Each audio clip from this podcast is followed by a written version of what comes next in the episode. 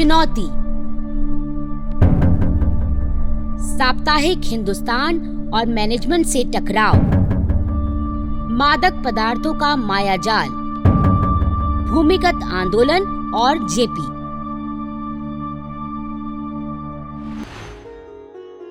राजस्थान की कई खट्टी मीठी यादें अपने आंचल में समेटे मैं लौट आई, फिर अपने परिवेश में।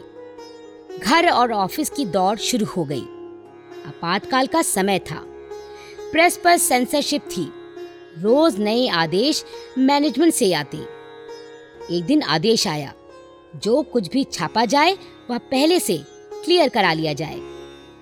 किसी भी जनतांत्रिक देश में रचनात्मक कार्यकर्ताओं का कोई दल नहीं होता है। केवल जन कल्याण की भावना ही उनके लिए सर्वोपरि होती है।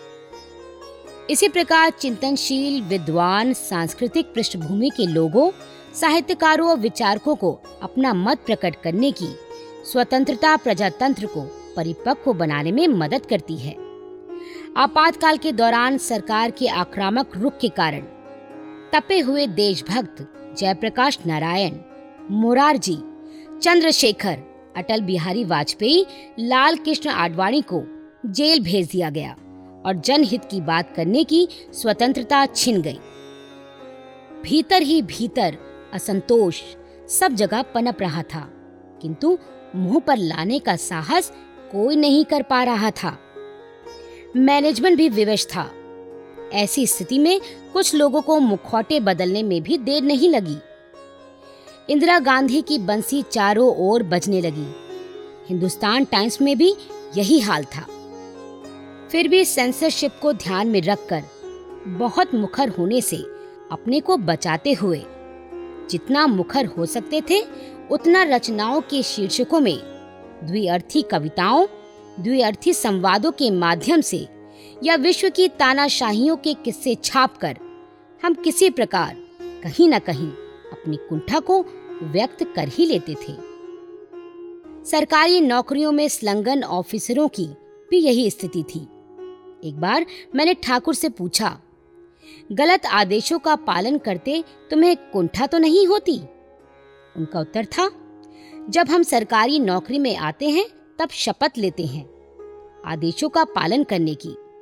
जैसे सेना के कमांडर का हुक्म, चाहे सही हो या गलत, हर सैनिक को मानना होता है, वह उसके विरोध में नहीं जा सकता। उसी प्रकार सरकारी आदेश को मानना हमारी ड्यूटी है। हाँ इस ड्यूटी के परे हम अपने व्यक्तित्व के दायरे में रहकर अंतरात्मा की आवाज़ के अनुसार कार्य कर सकते हैं और करते भी हैं। उनके इस बात में दम था। उन दिनों जेलों में बंद कई बड़े नेताओं के सहयोगी हमारे यहाँ कई बार गुपचुप आए और बताया कि उनके घरों की स्थिति विषम हो रही है। खाने पीने के लाले पड़े हैं। ठाकुर ने उन्हें आर्थिक सहायता दिलाई। एक बार तो एक रात गुपचुप अंधकार में, जब हाथ को हाथ नहीं सूझ रहा था, करीब दो बजे तक हम जागते रहे, क्योंकि किसी के आने का इंतज़ार था। दरवाज़ा भी खुला रखा, ताकि घंटी ना बजानी पड़े। बीच बीच में बाहर झाँक भी लेते कि कोई हमारे मकान पर नज़र तो नहीं रखे है। वह सज्जन रात के करीब दो बजे आए, ऊपर से नीचे तक कंबल का लबादा सा। ओढ़ रखा था। कमरे में मैं थी, ठाकुर थे और वो सज्जन जो मदद कर रहे थे। ऐसी सब स्थितियों में ठाकुर केवल मध्यस्थ का काम करते थे। रुपयों को कभी हाथ नहीं लगाते थे, जिससे कहीं किसी को आशंका ना हो कि बीच में कुछ रकम उन्होंने स्वयं रख ली यह तो एक उदाहरण मात्र है। अपनी अंतरात्मा की आवाज़ और कर्तव्य की पुकार पर काम करने के और सरकारी हुक्म बजा लाने के उनके मानदंड अलग अलग थे। अन्याय के प्रति उनकी आत्मा ने कभी समझौता नहीं किया और सत्य से कभी हटे नहीं। आपातकाल के दौरान बड़े साहस का काम था। प्रतिपक्ष की इस प्रकार सहायता करना। हमारे दुश्मनों की भी कोई कमी नहीं थी और कहीं से भी कोई सुराग लग जाने पर नौकरी तो जाती ही, जेल की सलाखों के पीछे भी रहना पड़ता। उस रात की मूक गवाह थी मैं। अन्याय के प्रति लड़ने में सदैव मैं उनकी संगनी रही। और शायद यही बातें थीं जिनके कारण हमारे बीच एक नया रिश्ता कायम हुआ। एक सच्चे मित्र, सच्चे राजदार, सच्चे सहयोगी का। मैंने कहीं भी किसी भी न्याय के काम से इन्हें कभी पीछे नहीं खींचा और ना ही स्वयं पीछे हटी। हर स्थिति में कदम से कदम मिलाकर चली। आपातकाल की ही एक और बात याद आ रही है। उस समय इंदिरा जी और संजय गांधी के प्रति आस्थावान लोगों का एक छोटा सा दायरा बन गया था। आर के धवन और यशपाल कपूर, जो हमारी कॉलोनी रविंद्र नगर में ही रहते थे, उनके साथ कुछ ज्वाइंट सेक्रेटरीज और सेक्रेटरीज का एक अंतरंग सर्किल सा बन गया था। अक्सर डिनर पार्टीज़ होती थी, जिनमें बहुत अंतरंग लोग ही जाते थे। ऐसी ही एक पार्टी में जाने का हमें भी मौका मिला। प्रत्यक्ष कर बोर्ड के अध्यक्ष मेहता जी के माध्यम से जब हम पार्टी में पहुँचे तो हमने देखा कि वहाँ खूब शराब चल रही है। जिन अधिकारी महोदय के घर पार्टी थी, वो सज्जन जैन धर्म को मानने वाले थे। पक्के शाकाहारी और शराब कबाब से कोसों दूर रहने वाले। फिर भी आपातकाल की महिमा उन्हें दोनों चीज़ों का प्रबंध करना पड़ा। सब एक दूसरे को पीने के लिए मजबूर कर रहे थे। वो अधिकारी महोदय बेचारे करते भी क्या? और आगे, प्रमोशंस के लिए या मालूम नहीं क्यों? किस मजबूरी के तहत उन्होंने पार्टी तो रख ली, परंतु उस पार्टी में शराब ना पीने वाले केवल दो ही व्यक्ति थे, ठाकुर और जैन साहब। जैन साहब की पत्नी बहुत भुनभुनाती रही। कि पहली बार उनके घर में ऐसा हो रहा है। पर करती भी क्या? आपातकाल जो था। कादम्बिनी में मैं सहायक संपादक पद पर आई थी। वहीं पर मेरी पदोन्नति हुई थी और मैं संयुक्त संपादक हो गई। संपादक थे राजेंद्र अवस्थी, जो टाइम्स ऑफ़ इंडिया में उन दिनों सारिका में थे, जब हम बंबई में थे। वैसे तो अवस्थी जी का व्यवहार मेरे प्रति बहुत अच्छा था, किंतु कभी कभार बेकार की बातों को लेकर उलझ पड़ते। मेरा पूरा सहयोग कादम्बिनी की प्लानिंग और उस प्लानिंग को कार्य रूप में परिणत करने में रहता था। मेरे सुझाए हुए कई स्तंभ तो आज तक चल रहे हैं। मेरे लेख धर्मयुग में छपते थे। धर्मयुग का अपना मुकाम था। वहाँ लेख छपना प्रतिष्ठा की बात मानी जाती थी। पाठक संख्या भी अधिक थी। शायद अवस्थी जी को यह बर्दाश्त नहीं हुआ कि मेरा नाम चर्चित हो। उन्होंने मैनेजमेंट को सुझा दिया कि संस्थान से बाहर की पत्र पत्रिकाओं में छपना गलत बात है। बस, एक चिट्ठी मेरे पास आ गई कि हिंदुस्तान टाइम्स में काम करने वाले अन्य संस्थाओं की पत्र पत्रिकाओं में नहीं लिख सकते। निशाना मेरे ऊपर ही था। मैं जान गई, किंतु ये बात मुझे स्वीकार्य नहीं हुई। मैंने भी मैनेजमेंट को लिखकर उत्तर दिया कि हिंदुस्तान टाइम्स में जब कभी किसी ने मुझसे कुछ लिखने को कहा, मैंने बराबर लिखा है।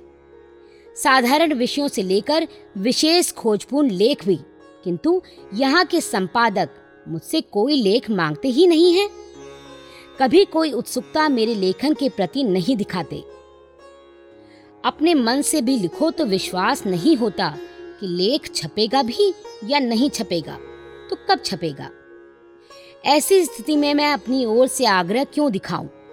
स्वाभिमान मेरा भी है और इसकी पूरी भरपाई धर्मयुग संपादक की ओर से होती है। डॉक्टर भारती फ़ोन पर या पत्र लिखकर, लेख का विषय देकर लिखने के लिए कहते हैं, लेख भेजने में देर हुई तो फ़ौरन व्यक्तिगत चिट्ठी आ जाती है। फिर भी ना भेजो तो तार आ जाता है। और तार से भी बात ना बनी तो फ़ोन आ जाता है।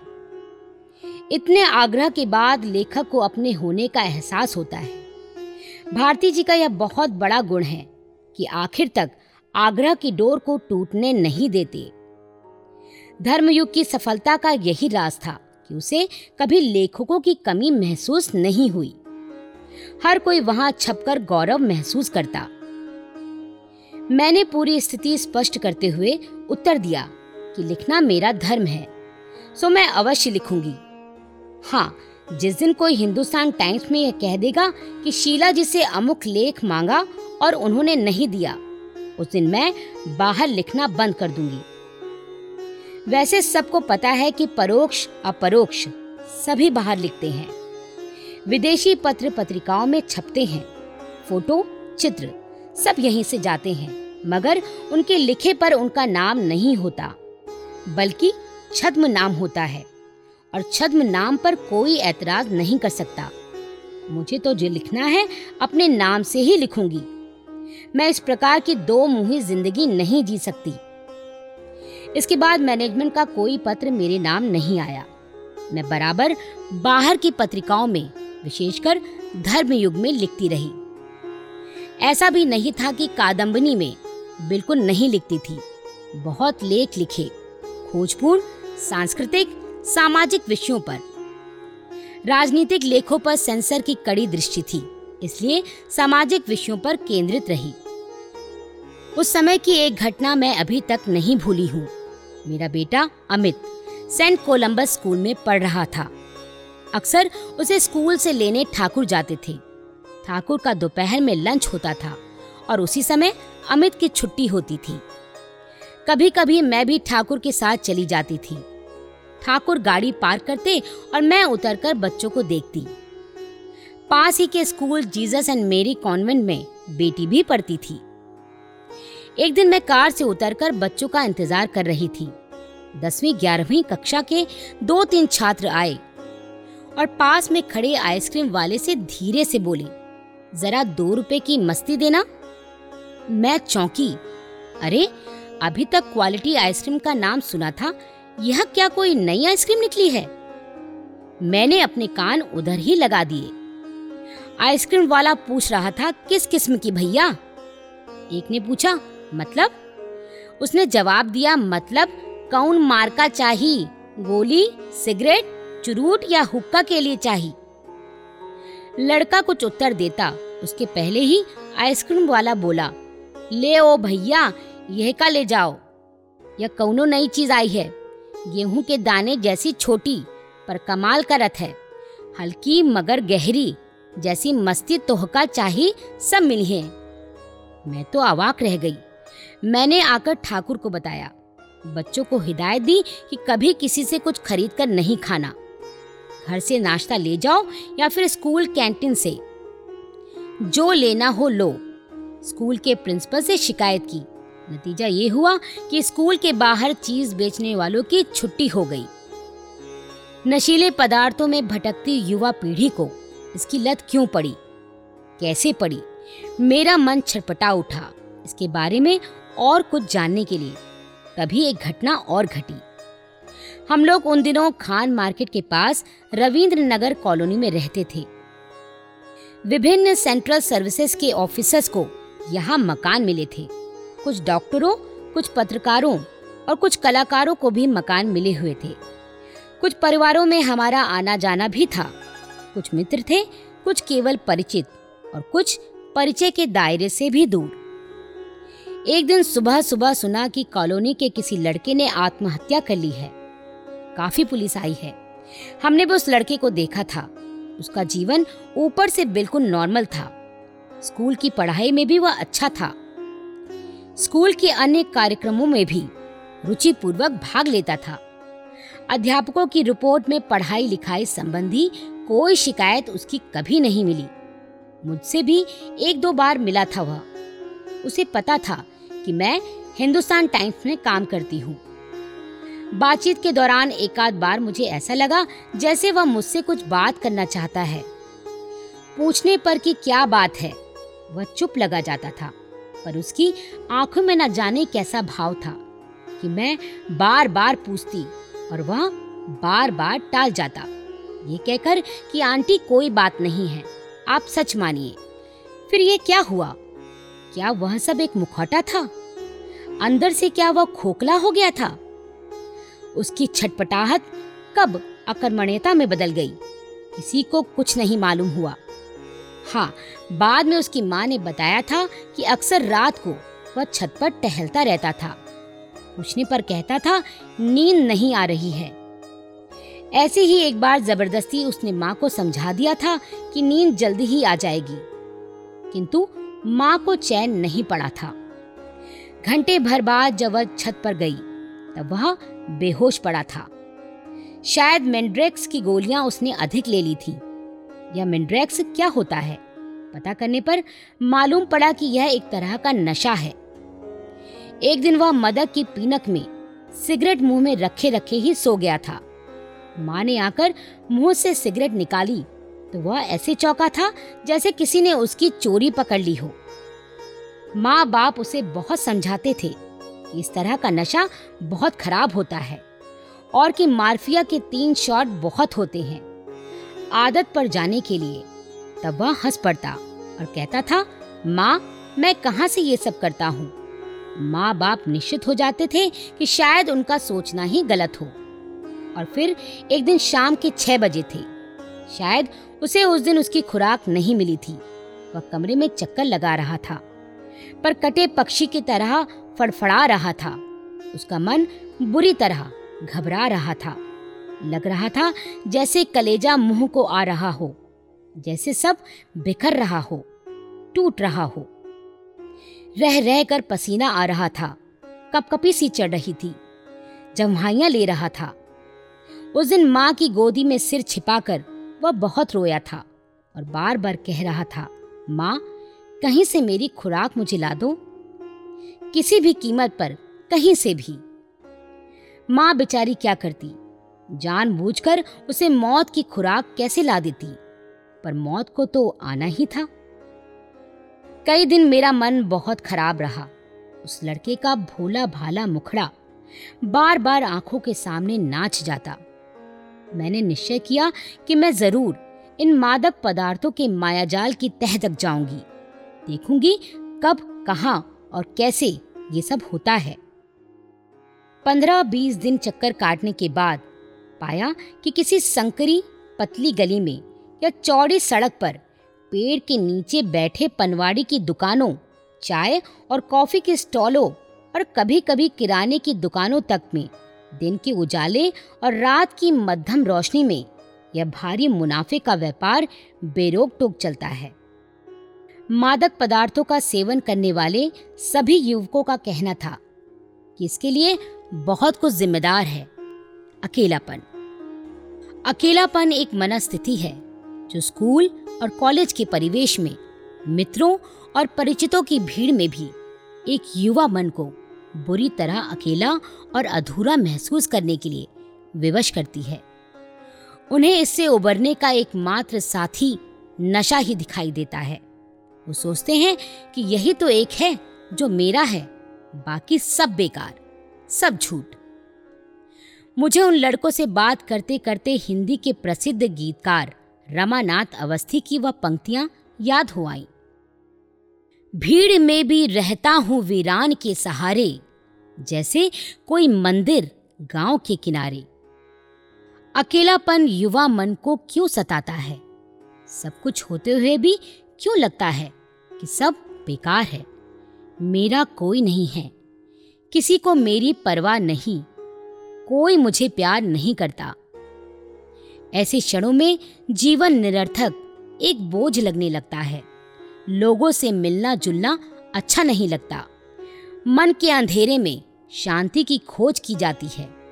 ऐसी स्थितियों में नशा चाहे वह झूठा आश्वासन ही क्यों ना हो, अत्यंत आकर्षक लगता है। नशा जो आत्मा को अंदर तक हिला दे, बेबस कर दे, पूरी तरह झुलसा दे। फिर भी अपने मोह जाल में बांधे रखे। इसलिए नशा एक दोस्त लगता है, एकमात्र दोस्त, अपनी तरह ही अकेला। और ऐसा दोस्त प्राय सबको जीवन में उम्र के एक मोड़ पर अपनी ओर खींचता है। मेरे अपने साथ भी एक बार ऐसा हुआ था। शायद उस समय मैं इंटर में पढ़ती थी। उम्र की सीढ़ी ऐसी होती है जब इंद्रधनुषी सपने बुने जाते हैं। पर कई बार परिस्थितियाँ ऐसी होती हैं कि जीवन बोझ लगने लगता है। लगता है, अकेलापन मुँह बाए खड़ा है और अंधेरा चारों ओर से निगलने आ रहा है। मेरी माँ की मृत्यु हो गई थी। घर में दो बड़े भाई और चार छोटे भाई थे। बहन कोई थी नहीं, जिससे मन की वेदना बांट सकती। पिताजी का देहांत पहले ही हो गया था। बड़े भाई, मुझे कॉलेज की पढ़ाई कराने के बहुत खिलाफ थे। कभी कभी मन में आता, इस ज़िंदगी का क्या फ़ायदा? क्यों ना इसे खत्म कर दूँ? जहाँ कोई भविष्य ही नहीं है, चारों ओर बंद दरवाजे हैं। वहाँ जीने का क्या अर्थ?